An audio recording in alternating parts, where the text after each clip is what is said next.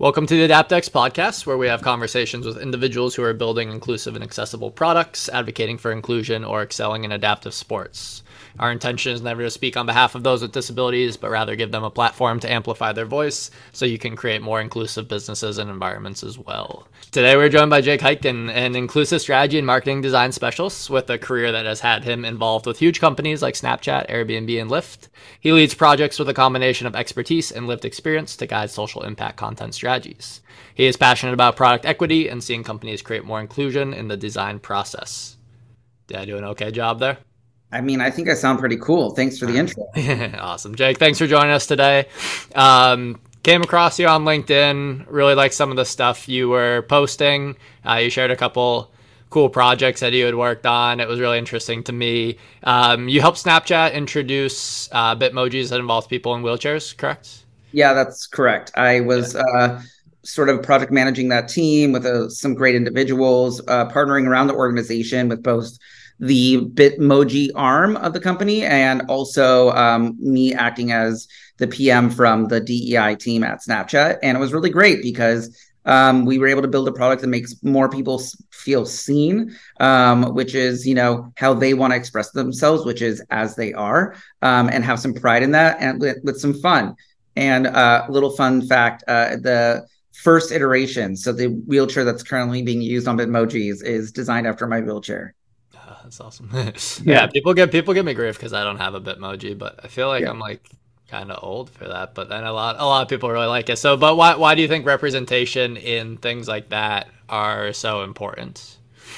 Yeah, that's a great question. You know, when we look at you know statistics, uh, people with disabilities makes up a population of one billion people in the world. Now, what is a disability? Well, there's a lot of variance to that, and that is anything from a visible disability, I use a wheelchair, I'm blind, to um, an invisible disability, I'm neurodiverse in some capacity.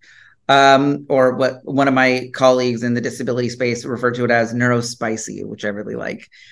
But you know, with that, there's a lot of different people that are just not being served, you know, with products. And when you think about how you represent people um, in media and and programs and products, um, when you're not showing it, when you're not amplifying it, it perpetuates the cycle that we're not developing for a huge population in the world. And so what ends up happening is because we're not thinking about those people by talking about them, it impacts uh, in a ripple effect all industries in every way. So that's what we see in the movies down to there's a reason that you know people with disabilities are the most underhired minority um, not just in the united states but around the world. Um, and it's because people have chosen that the co- politically correct thing to do if you come across somebody with a disability is to not look to not stare to not engage because it's impolite. Um, and i'm here to say to the world we are here we exist. You need to see us and you need to listen to us and you need to include us in every aspect of um, your surroundings.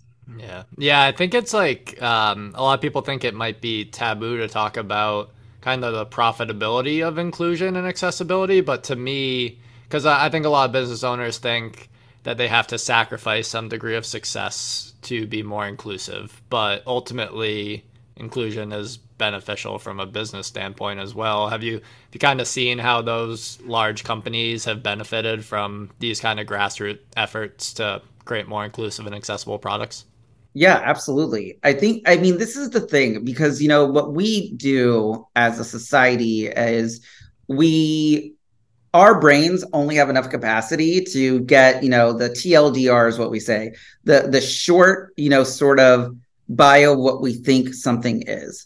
Um, the problem is that there is a lot of nuance in all these situations. So what people hear often with disability is that they are a litigious community because we only know about certain things like the ADA and the civil rights and the hard pushes to get access to just literal, you know, medical benefits, to get access to not being discriminated against. Um, and it's unfortunate, you know, when we live in a world where, um, you know, an entire population is pushed to the point of doing demonstrations and in some cases having to go a complete legal route to be able to say i want to be included.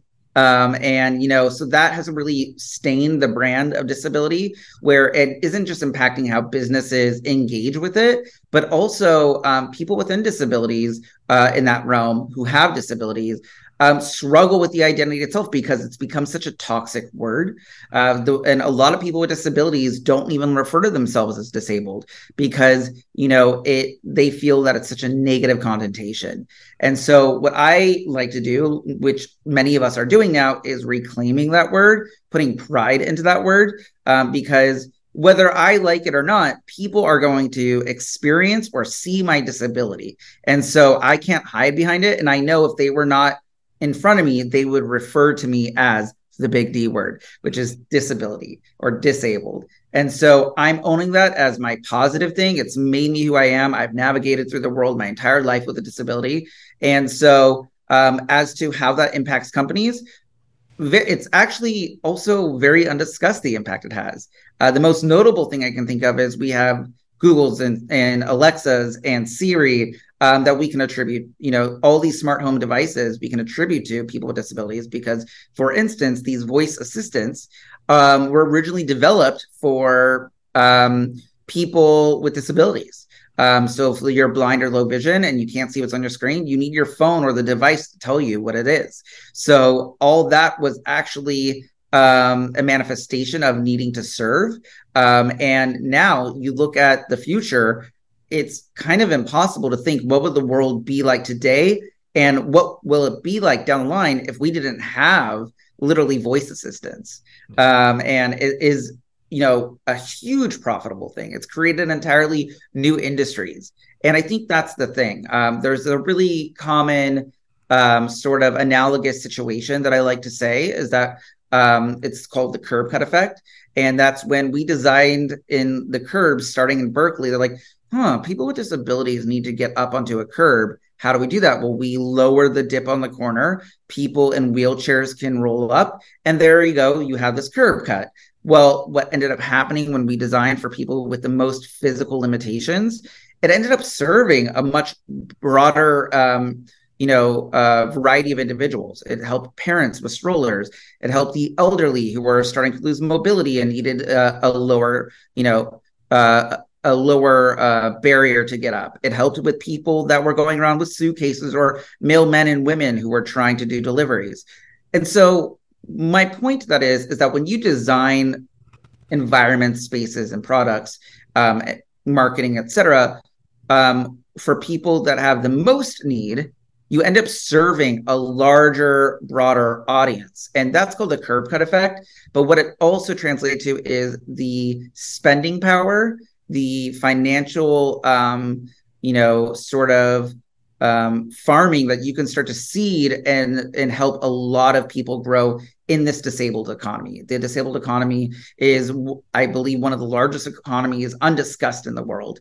And so, in the, UK, for instance, they call it the purple dollar, and they've been really progressive on pushing these things. And I recommend to any of your listeners to look up the purple do- dollar and find out some really incredible statistics about the spending power of people with disabilities.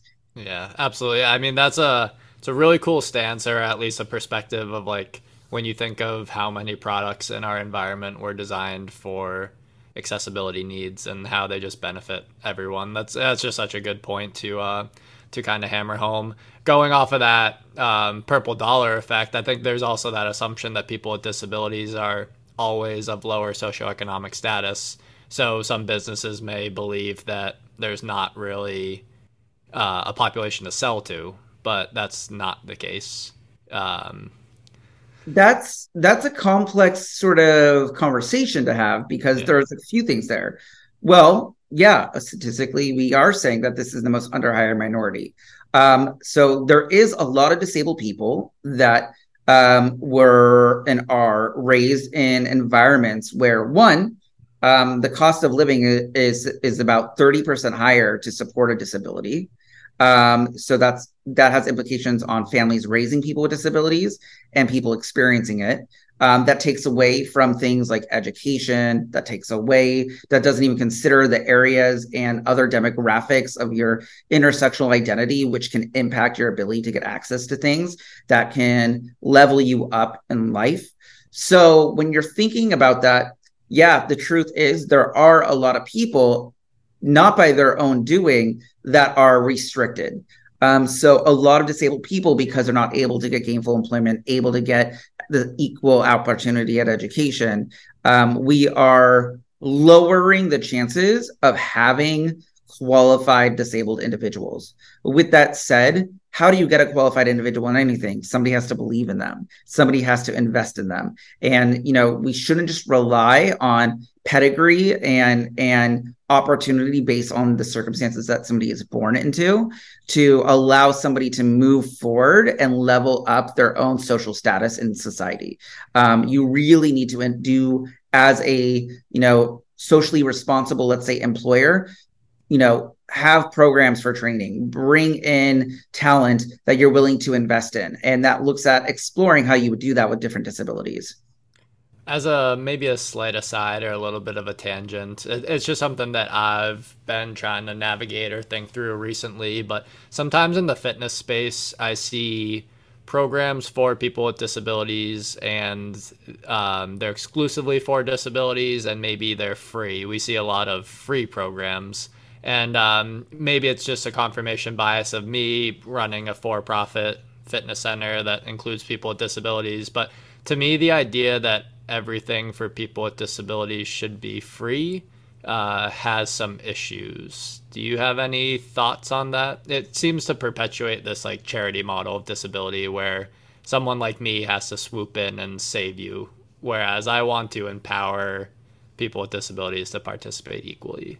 Yeah, and so I think that's a you know it's an interesting sort of you know positioning of questions here because you know there, there's there are several things we need to consider. We do need to serve a community that doesn't have access um, you know uh, to opportunity that may have neurological spiciness to them um, that have physical limitations and what that means for what type of work they are or are not able to perform. Um, and in addition to that um, you know we have essentially accepted that people with disabilities have so much opportunity through, let's say, socially minded conscious enterprise.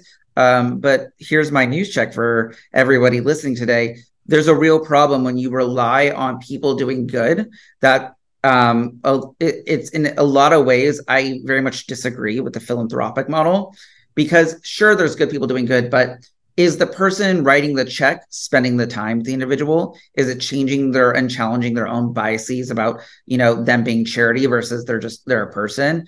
Um, also one thing i experienced as a kid was i had access to all these different philanthropic things but the moment i hit 18 and i transitioned into adulthood suddenly because i'm not this cute little kid anymore that can help you know um, fundraise for a nonprofit i'm suddenly you know um, booted to the ground to to booted to the street because I no longer can be a beneficiary of these nonprofits because it's much harder to get nonprofits going for you know just adults living into their lives.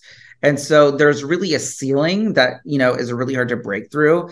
Um, and when you are in a position where you're dependent on nonprofits it becomes um, very um, debilitating to get access to the world. And so i think that um, we need to think of it from both sides. There's a need for uh, philanthropic organizations, but there's also a need for profit organizations because we need to hold for profit organizations across the board ac- accountable to say um, it shouldn't matter who my product is for. I'm still building a company um, to include everybody, and that is equity. And I think you know it's um, this is how I say you know it's it's there's a great you know saying i learned from you know my old manager which is you know there's inclusion and there's equity. You know inclusion is we're throwing a dance for our school and we invite everybody. Great. Well philanthropy is sort of like that. You know it's we're we're making sure that people have opportunities to get the invitation to the dance.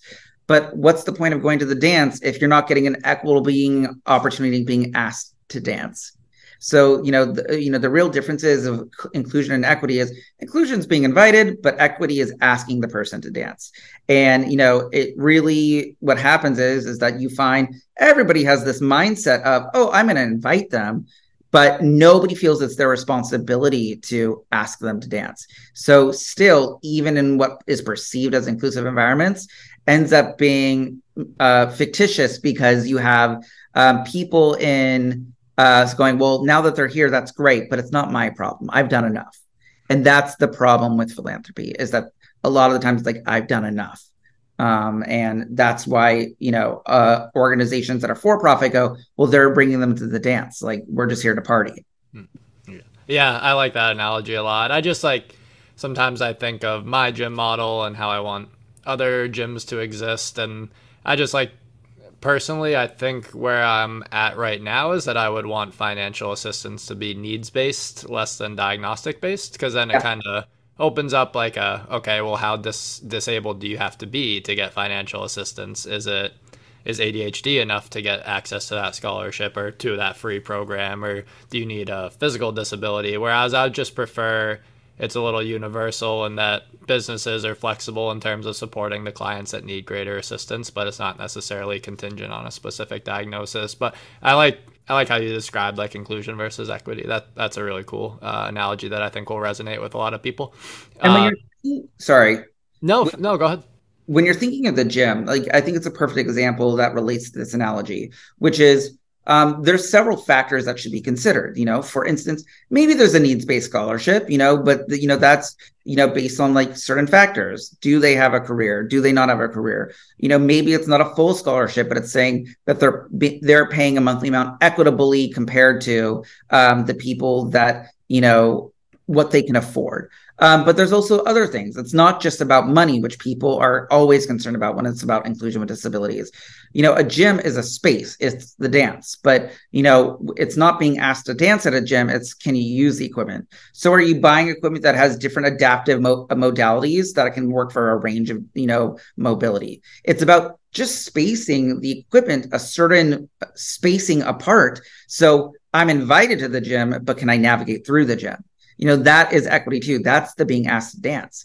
Just by your placement of your machines is part of the equation of um you know i'm giving them the opportunity to dance. Yeah, um, yeah. So, it's not a, it's not enough just to open the doors but um you also have to have the systems in place and even from like we talk about accessibility being multidimensional like it's not just the physical environment. Like if you can get into the gym and there's a countertop that's at the right height for a wheelchair user by the ADA standards but the person at the front desk isn't kind to you or like doesn't care about your experience then that's not really equity, like you said. It's not an yeah, I mean, there's so many times I go to a place, they have a lower counter, but you know, they make me talk to them at the higher counter. They're they seem unwilling or you know unaware that you know the social behavior to make me feel you know more included would be get eye to eye with me like you are with everybody else all you have to do is take four steps to your right to get to this lower counter I go to bars with my friends, and there's always that one accessible spot in the bar, you know, at the bar, which is frustrating because it's like they build all these high tops and go, whoa, we're only going to get one person, if any, tonight at our bar. We'll give them this one spot. And what is that spot usually used for? It's used for waiters um, to essentially stack their their supplies and their materials because it's at an accessible height for them that feels out of the way. So, you know, it's a mindset shift as well. You talked about uh, kind of growing up and what your experience was like, but you, you, didn't dive into it too deeply. So, what was what was your childhood and, and school experience like? You went to university as well, so you have a, a degree uh, from university. Yeah, yeah, well. yeah. Let's, let's, go back to trauma. um, no, so okay, so I was born, um, and a few weeks after birth, um, we noticed that I had some weakness. You know, that was abnormal um, with an average, you know, infant my age. And so um, there were sort of some flags being raised, and they started to recognize that it was continuing, and essentially was figured out. You know, we're talking like the 80s right now that um, that there is some sort of abnormality with my muscle tissue. What it was, we were not um, efficient at that time to be able to test we didn't know a lot about muscular you know conditions um, the tests were super expensive if we did know about anything so it basically was just like, all right, let's monitor, but continue his life as moving forward. um, you know, I did start walking. I started walking with a wobble. I had lower muscle tone. Um, and, but, you know, I was a kid that was active in the way that I was able to be. But it did um, transcend into my experiences differently. Um, you know, I always wonder was it because, you know, I was not athletic because of my disability or I was a little gay kid that I was like hanging out with all the girls, not the guys who are playing sports at recess. Um, you know, maybe maybe you know there are components of both, but you know, I remember going to the playground and never, like, never being looked at by the boys, like, never being talked to, saying, "Oh, you want to come play ball with us at recess?" Like, they just ignored me entirely. Um, and you know, because of that, you know, schools in public schooling, yeah, there's now a responsibility to build courses that are for people with special needs. Um, but I think that you know, with the funding and with the training, at least in the era that I was growing up, that was limited thinking. For instance, like oh, let's put Jake in this course with all these other ranges of disabilities and treat them all the same. And and the problem is is that with disabilities having such a um, wide variety of uh, presentations, um, I was being talked to and treated the same way that another individual was when our challenges were very different. And so I felt often misplaced in these environments because you know, I'd be 10 years old with people that had a, a cognition ability of somebody that's four years old and being talked to the same way as them. And so I really feel that we need to be mindful about how we develop these programs. Um, you know, I'm fortunate to grow up in a good public schooling system, but you know, it always was like I was very aware. I was like, oh, why am I in here? Like it doesn't make sense. Why why are they addressing my needs the same way as that person's needs?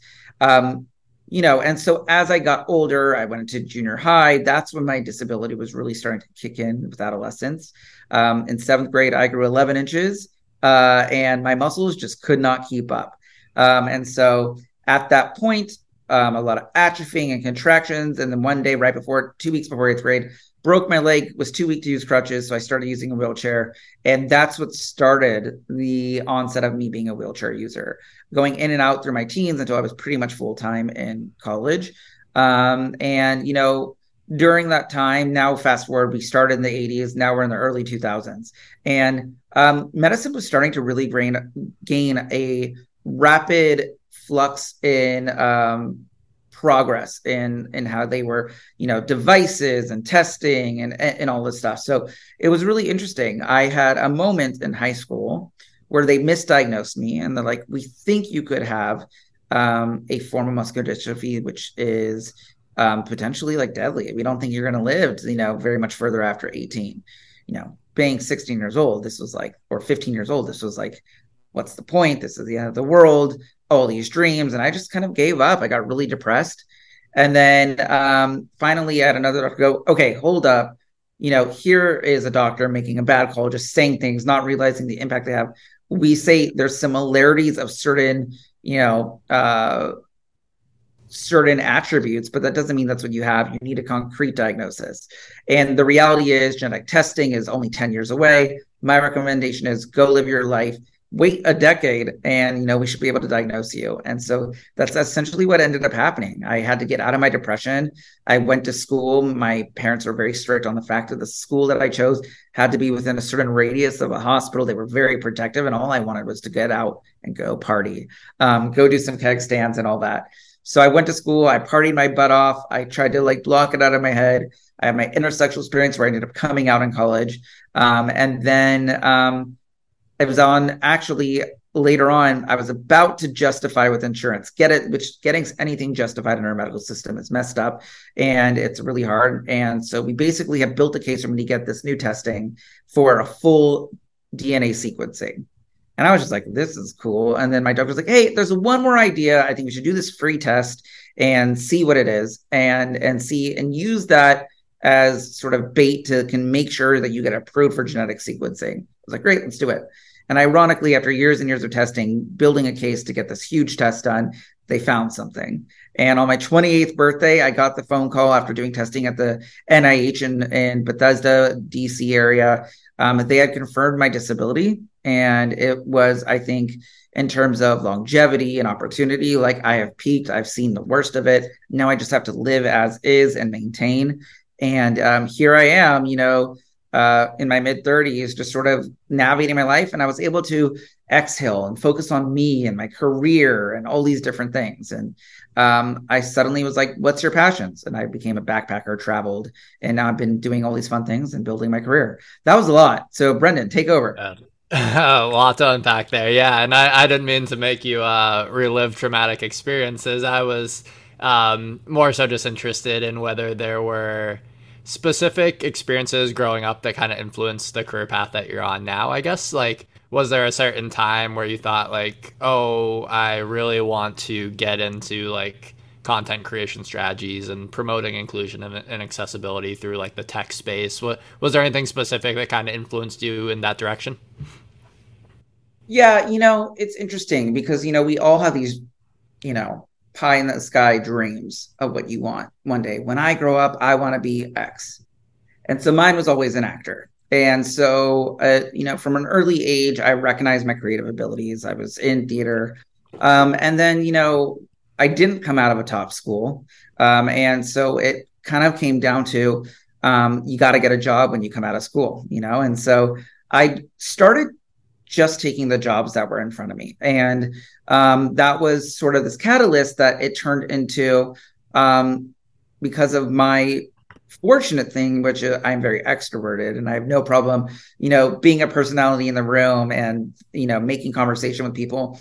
I was able to take on little projects here and there. Um, and so I found entryways into before a time that diversity, equity, and inclusion, DEI, was in organizations where I would find projects that I could help build, which started at Lyft when I got in there. It was a small company that nobody knew at the time and it blew up while I was there.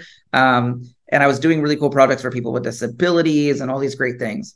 Um, but I was not there originally for that. I was there for social media, but that was kind of like, you know, finding ways that I could do the thing to get paid, but also do the things that I'm passionate about.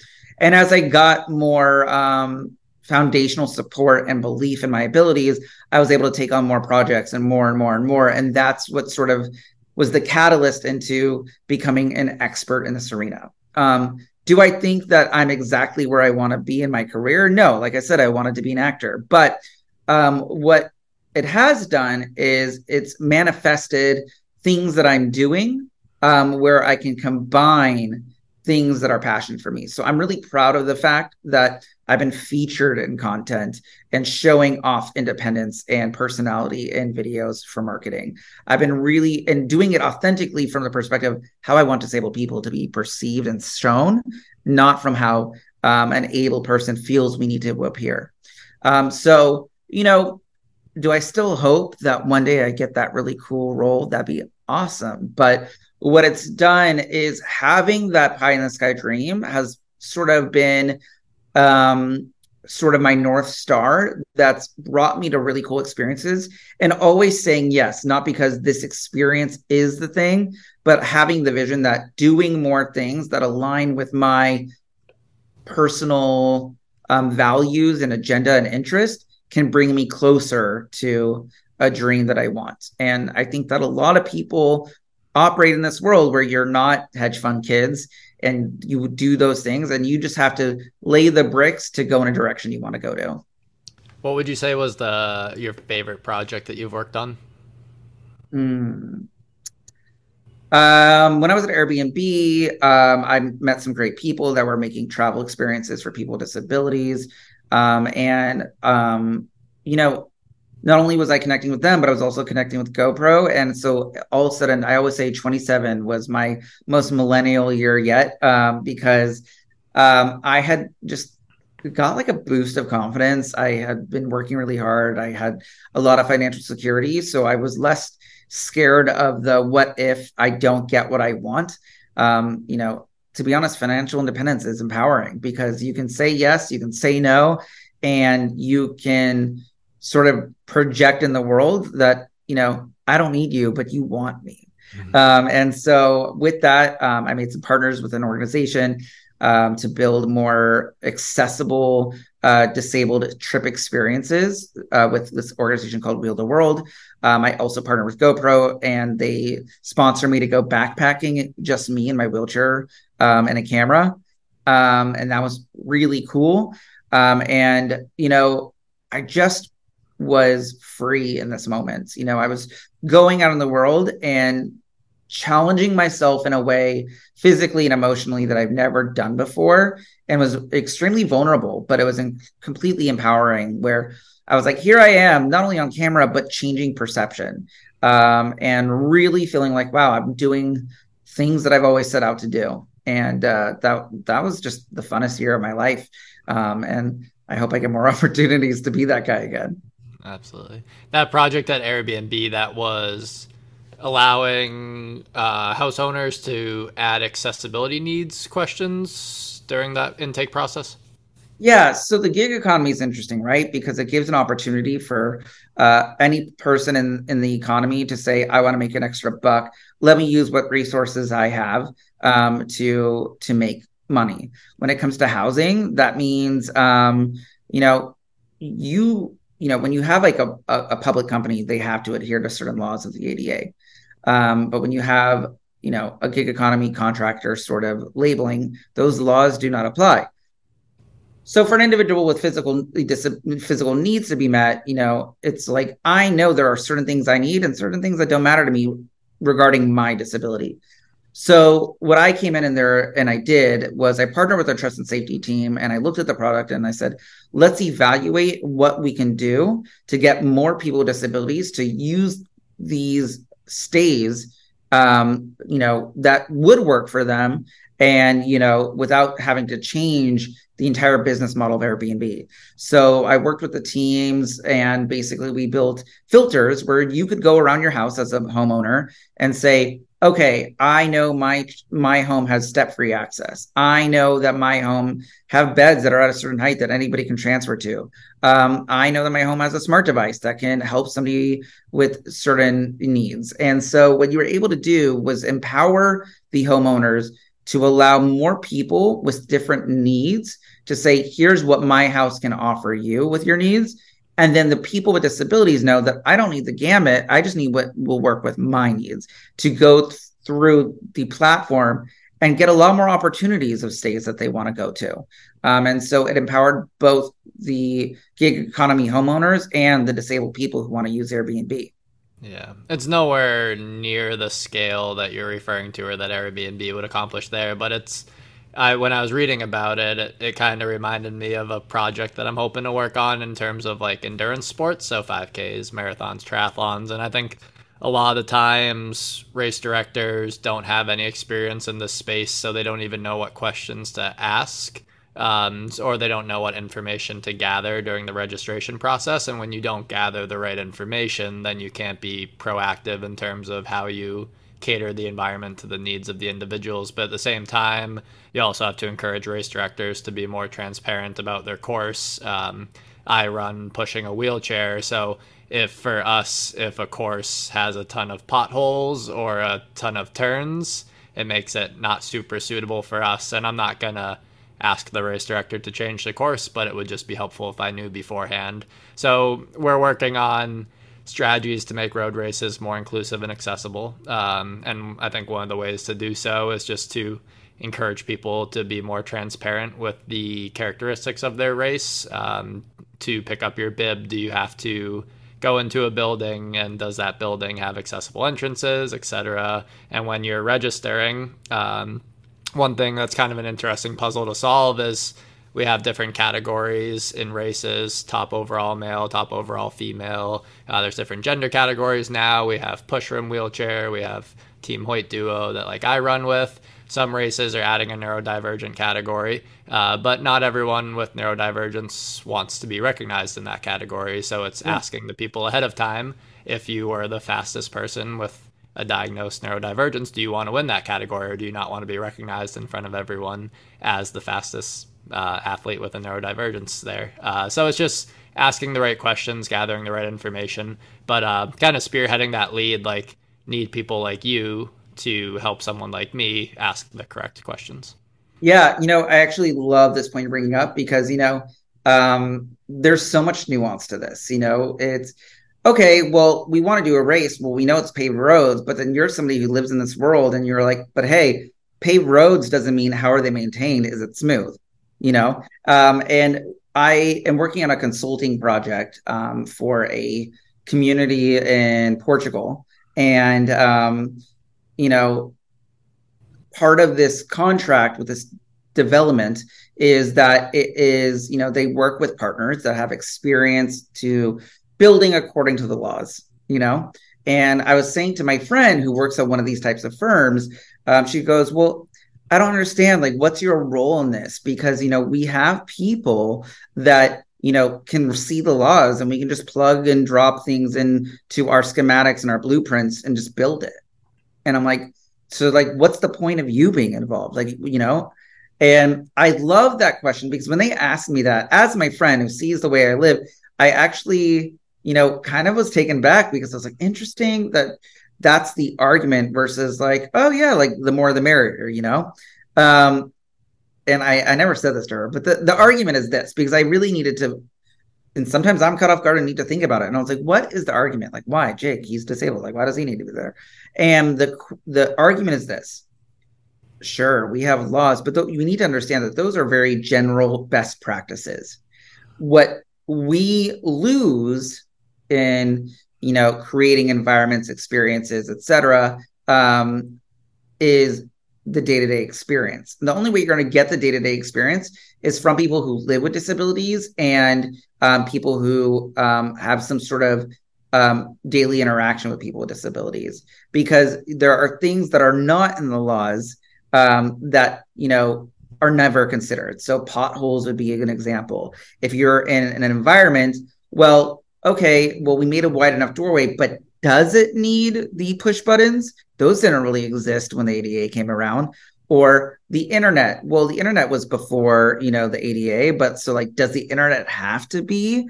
Or do we use what's called the wcag guidelines which are just guidelines. They're not law because this was bef- came after the ada and when you think of environment you know okay well we made the hallways wide enough all these different things.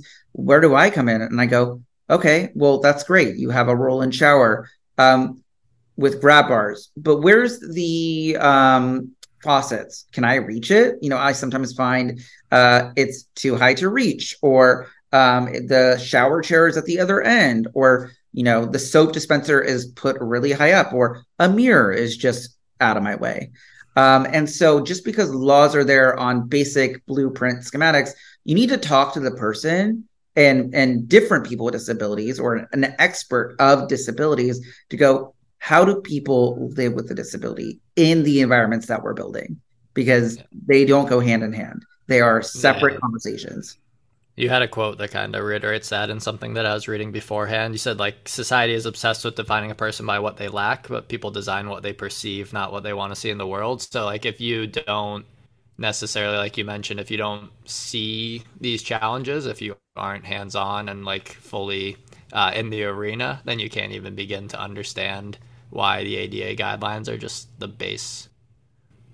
It's the base. And what happens is, you know, frankly, I should know more of this because I know, look, the the first civil rights movements was Section 504, led by Judy Heumann who recently passed away, who was a mentor to me, um, and was this phenomenal push of a, a a, a, like 20 something day sit in in San Francisco's Capitol that ended up making waves and all these people with disabilities got the first legal rights for people with disabilities, which inevitably led, and that was in the 70s, this led to um, the ADA.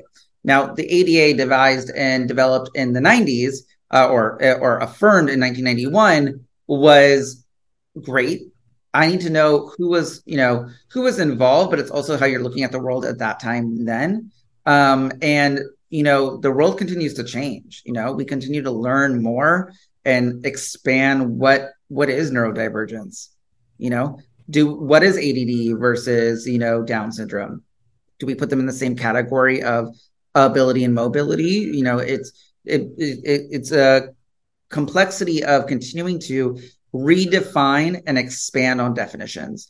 Um, and so I think that the ADA um, and all thought around it needs to be living documents.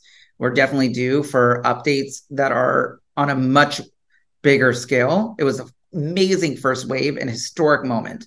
But um, yeah, the landscape is changing, and it's great that we're having the podcasts that are literally featured about this because the reality is um, people go, oh, the ADA is done, and a lot of people just stop talking about it for 30 something years. Yeah.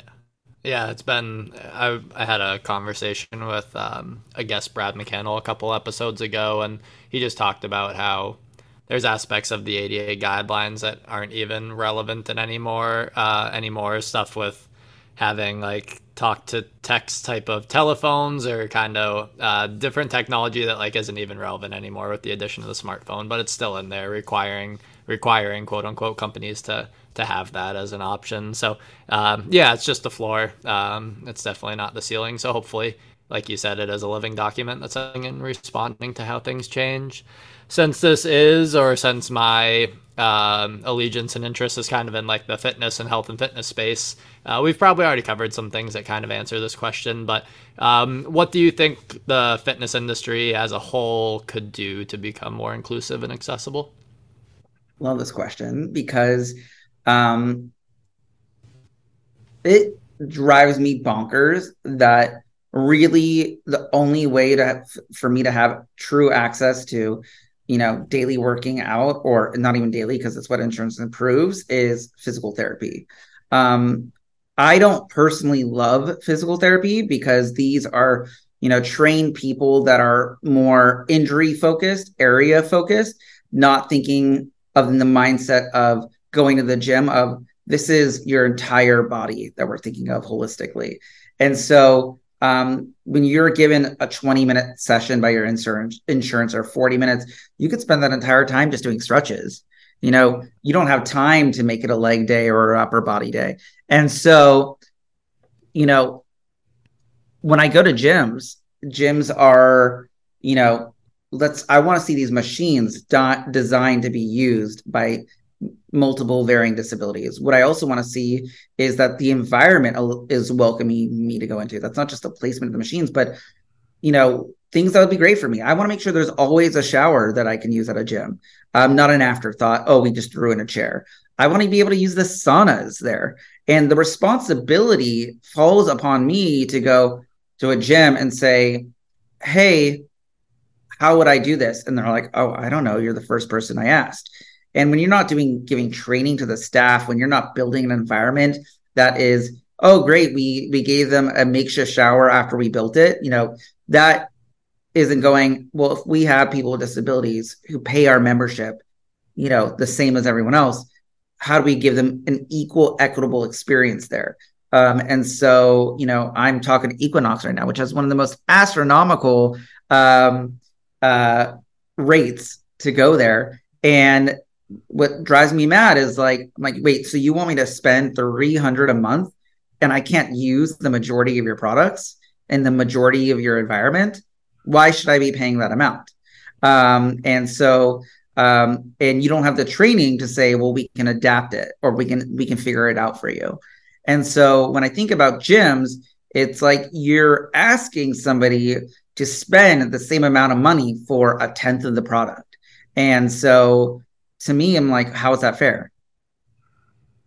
Yeah, yeah, that's it's like I'm living in an echo chamber with some of the things you said there. So uh, confirmation bias is a wonderful feeling. Um, but like you mentioned, PT uh, and how it's not always the environment you want to be in, and that's something that I talk about sometimes. I'm not a physical therapist, and I don't pretend to be, but for a lot of our clients, not only do they age out of PT once they turn 18, uh, they no longer get through their school, but it's like some of our clients post injury or post stroke, they don't necessarily want to be in PT. They want to get back to an environment that they were in before. Uh, want to kind of get back to a sense of normalcy. And PT, like you said, always just feels like rehab.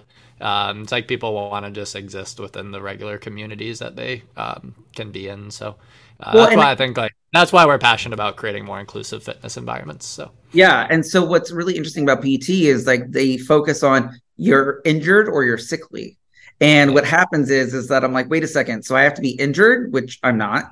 um, or I have to be looked at as like I'm sickly. I'm like I'm not sick. I'm I'm me.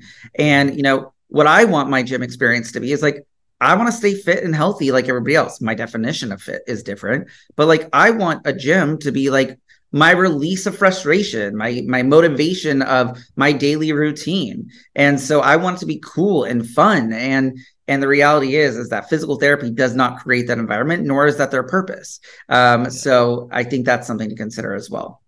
It's like the medical model versus the social model. And I mean, PT needs the medical model. That's what yeah. insurance and everything relies on. But you had mentioned in, in a previous interview as well that like you kind of view disability as situationally uh, dependent. And that's that's basically what the social model of disability is. It's not the fact that you're using a wheelchair, it's the fact that there's steps that are preventing you from getting where you need to go that is the disability in of itself. So um, kind of creating environments that account for all individuals' abilities is uh, something we hope to promote. Yeah, and I also I also wanted to say that you know I think what's really important is that kind of when we were talking about what disability products, um, you know, um, you know, do we not realize like it stimulates the economy and things like that? I think it's really important to be like just because something was invented, like you should know that Siri was invented for disabilities. You should also know that um, that the Pilates reformer table was invented for physical therapy.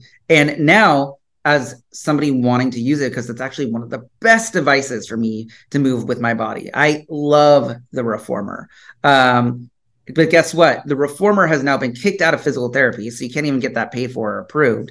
And now it is a very costly, costly specialized class you get to take every so often as a um, as a kind of gift to myself to switch it up from time to time. So here's this device that was designed purposefully for people with different mobility, and yet now it's been priced out where it can't even be used by those people, and it's just adopted by able people. Yeah, yeah, that's a uh, that's an unfortunate reality, I suppose. Uh, yeah, I think the I really appreciate you coming on. Uh, I'm glad I reached out.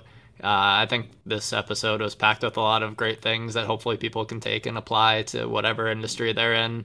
Um, the inclusion and accessibility starts at the beginning of the design process. I hope that's one thing that people take away. Like it can't that be retroactively exactly done. It. Yeah, yeah. It's not it, not done retroactively. It's it's has to be at the forefront of thinking. And I think that's the best thing takeaway from this entire podcast uh, right here, right now, is um, so people are going, well, what now? What do I do? It is exactly that, which is it should be talked about and implemented at every stage of the process. So, whatever your listeners are deciding to do with their business or the company, they should be asking these questions from the day one of ideation and saying, what steps do I need to take at each part of the process to build it correctly, inclusively, equitably? And so that means um, working with you know specialists, bringing in disabled voices to give their feedback, paying them because often people like to get feedback for free with people with disabilities, and and I think it's really important that at every iteration of whatever stage anyone is at um, to make sure that it is a part of the process. So well said. Absolutely, Jake. Hopefully, next time I see you, it's in a movie or a commercial, so you can recognize that uh, that dream or aspiration of yours. But I uh, appreciate you talking today. Thanks for joining me. Hey, Brendan, thanks so much for having me and can't wait to listen to this. Thank you for listening to the AdaptX podcast. Our effort to amplify the ideas of our guests and create more inclusive and accessible industries is futile unless these episodes reach a larger audience. If you enjoyed our discussion today, please leave us a rating or a review on whichever platform you use. And if you would like to learn more about AdaptX, the course that we teach to health and fitness professionals and the projects that our organization is working on, you can subscribe to our newsletter through our website, www.adaptx.org. Until next Monday.